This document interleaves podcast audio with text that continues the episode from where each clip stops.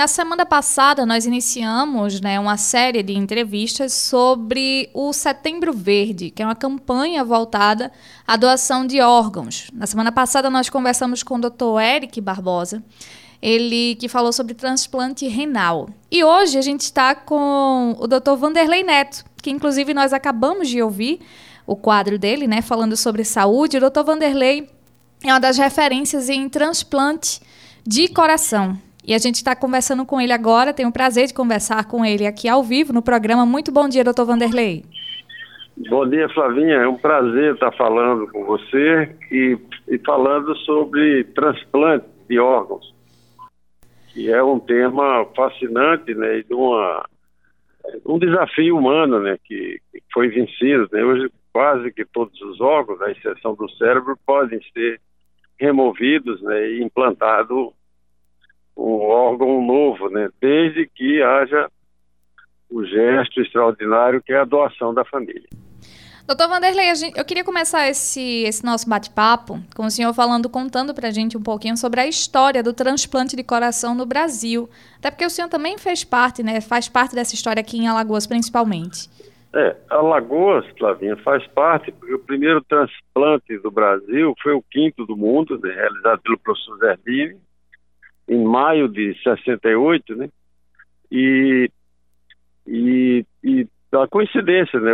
O doador, o professor Zé de Confidenciou, era um alagoano. Né? E Alagoas, ela faz parte da história dos transplantes, porque na reintrodução dos transplantes, na década de 80, né? Nosso estado, né?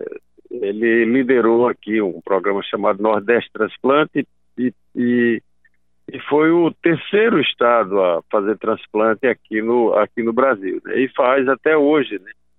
E uma coincidência, né? Uma boa coincidência é que o primeiro transplante que foi feito aqui, ele está vivo até hoje, 32 anos depois. Então isso é uma vitória da vida, né? E da medicina alagoana, né? A medicina alagoana, isso ajudou muito a difundir o transplante de coração aqui no Nordeste, né? E estimulou, eu acho que o Brasil inteiro, né? Passou a fazer transplante e acreditar, não, direto. E viu que seria possível fazer isso, que as pessoas que quisessem fazer, desde que fizessem uma cirurgia de boa qualidade, podiam também assimilar esse conhecimento, né, e disponibilizá-lo para a população. Porque uma pessoa que está em insuficiência cardíaca final, ele chega a um ponto que as medicações não funcionam mais, o tempo de vida dele é muito curto, e só a remoção do órgão com a substituição do outro é possível restaurar a saúde desse indivíduo. Doutor Vanderlei, já que a gente começou falando sobre a história, eu queria que o senhor trouxesse para a gente agora algumas informações sobre a política de transplante no Brasil, né? Existem muitos tabus, muitas pessoas ainda têm pouquíssimas informações sobre o assunto, sobre como ser um doador, sobre como receber esse tipo de doação. E o Brasil, ele hoje possui políticas que incentivam esse tipo de ação aqui no país, ou a desinformação ainda é maior do que a própria pública, né? A própria informação pública dos nossos parlamentares? O Sistema Nacional de Transplante, Flavinha, foi implantado em 87, né? E eu tive a felicidade de ser convidado para ser o primeiro coordenador, né? E é uma política pública exitosa, é, né? Um exemplo para o mundo inteiro. Para se ter uma ideia, na época se faziam 54 transplantes de coração por ano no Brasil e 1.500 de rim. Hoje só o Hospital do Rim, lá da Universidade Federal de São Paulo, ele consegue fazer isso, né? O professor Medina lá é o hospital que mais faz transplantes no mundo, né, de rim. E isso se deu graças à implantação do Sistema Nacional de Transplante, né, e a maneira como a gente organizou isso, né? Hoje isso é pago diretamente de Brasília. É pago diretamente de Brasília. Diretamente de Brasília. Isso facilitou que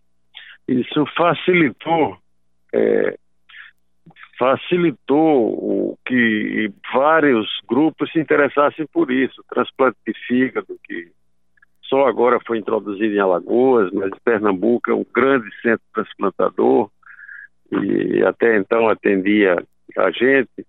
Então isso é um orgulho para todos nós, né? Precisamos, os preços estão defasados desses atendimentos, né? Mas isso é uma luta da vida inteira, desde que eu me entendo de gente, que a gente luta, né, para melhorar o financiamento do sistema de saúde, né, e poder disponibilizar essas coisas para toda a população.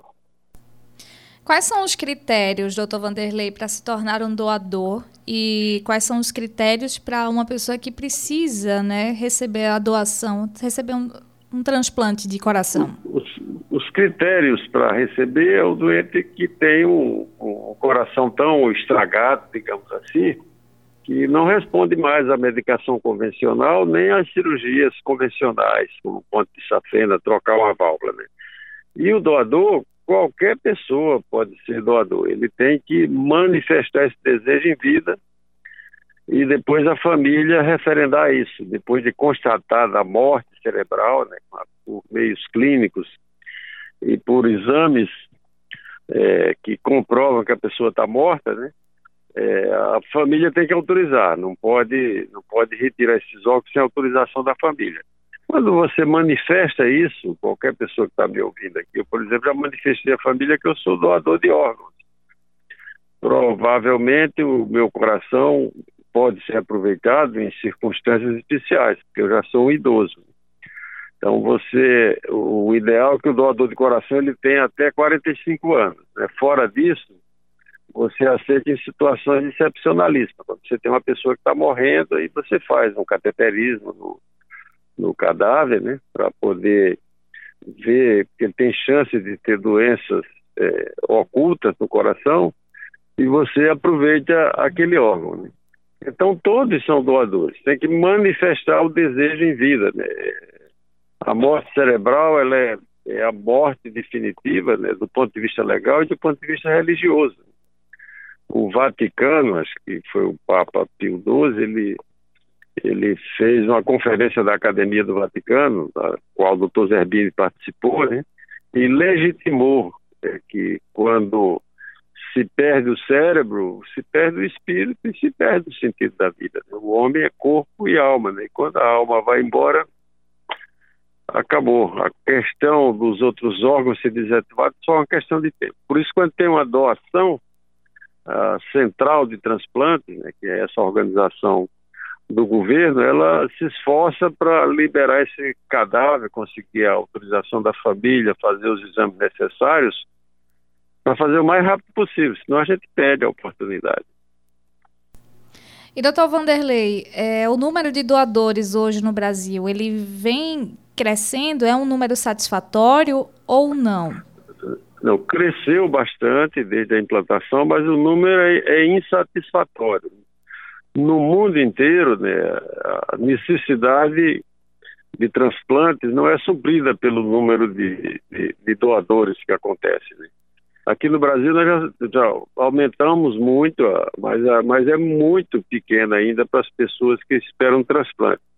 Transplante de coração, se você não consegue o doador, você morre, né? Porque a expectativa de vida é muito curta. Então, 40%, 50% dessas pessoas que entram numa lista de transplante de coração, elas morrem esperando esse órgão na fila. Então, as pessoas que estão ouvindo, se sensibilizem, né? Expressem esse desejo, né? Porque se morrerem, podem fazer essa coisa extraordinária, né, e generosa, a família autorizar, e fazer uma pessoa praticamente ressuscitar, que é uma pessoa que está ali à beira da morte, né? Esse alagoano, lá de Santana do Mundaú, foi operado pelo sistema de saúde, e é um exemplo para isso, né, de que isso promove resultado.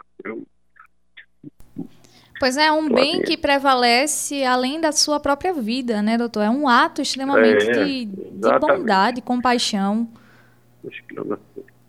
E, doutor Vanderlei, como é a recuperação daquelas pessoas que recebem um transplante de coração?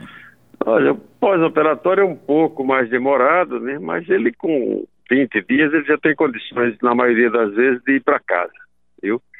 Eles têm que... São doentes que estão numa situação clínica muito ruim, entendeu, Flavinha? E aí a gente tem que segurar um pouquinho eles na UTI, né, para poder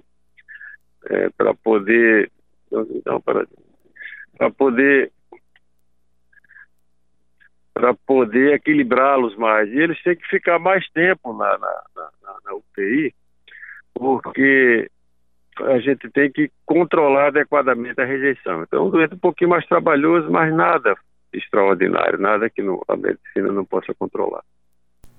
Os transplantes, doutor Vanderlei, eles acontecem mais nas pessoas adultas ou a gente tem situações de crianças também que recebem esse tipo de órgão? Transplante em criança é muito difícil. São 3 ou 4 lugares no país que se faz. E porque é uma coisa ultra especializada, né? As crianças são muito pequenas e a doação é muito difícil, Flávia, porque tem que ter um recém-nascido, né? Em geral são as crianças anencéfalas que nascem sem cérebro e que a família doa esses bebês. Então esses bebês já são levados para essas crianças que têm que estão esperando transplante, né? Em geral crianças com cardiopatias congênitas, né, incompatíveis com a vida, né, que são mantidas em UTIs. Então o bebê, quando nasce, quando tem um parto, que a família doa, os pais fazem a doação, eles já é retirado esse órgão e direcionado onde essa criança está internada, em geral no UTI, esse bebê recém-nascido também. Então é muito difícil. Então tem 3, 4 lugares no país que se faz isso. Doutor Vanderlei, então fica aqui o alerta, né? E o apelo, na verdade, às pessoas para que elas se tornem doadora de órgãos, né? E avisem aos seus familiares que ela é uma doadora de órgãos e que quer fazer esse bem, inclusive pós-morte, né? Quer continuar fazendo bem. Isso, Flávia. A doação não existe, né? Porque uma válvula você tem na prateleira, você compra, né? Mas a doação de órgãos, ela não custa nada, só custa esse ato generoso, né, da pessoa, de desprendimento, né, da pessoa entender que ela pode salvar uma vida, né? Ela pode, através da doação, salvar outras vidas, né? Porque você pode doar vários órgãos. Eu, então, fazer um apelo para que as pessoas se sensibilizar, né, e fazer esse gesto, né, de em vida fazerem com que manifestar esse desejo para facilitar a decisão da família, que não é uma decisão fácil, né? Imagine a angústia de você perder um ente amado, né? Mas tem que colocar na cabeça que o que você está fazendo é ajudando a salvar outras pessoas, né? Nesse momento de tragédia você pode fazer coisas que são muito importantes para a humanidade. Pois é, doutor, você também estará ali acompanhando o governador Renan Filho, o secretário de saúde Alexandre Ayde, na inauguração da UPA, né, no bairro Cidade Universitária? Isso, estou chegando aqui exatamente agora, Flavinha, que é um equipamento muito importante. Acho que a 5ª unidade de pronto atendimento que o governador constrói com recursos próprios dos alagoanos, né, é uma verdadeira revolução na saúde. Nós temos muitos problemas mas esse governo tem sido muito ativo, né, para poder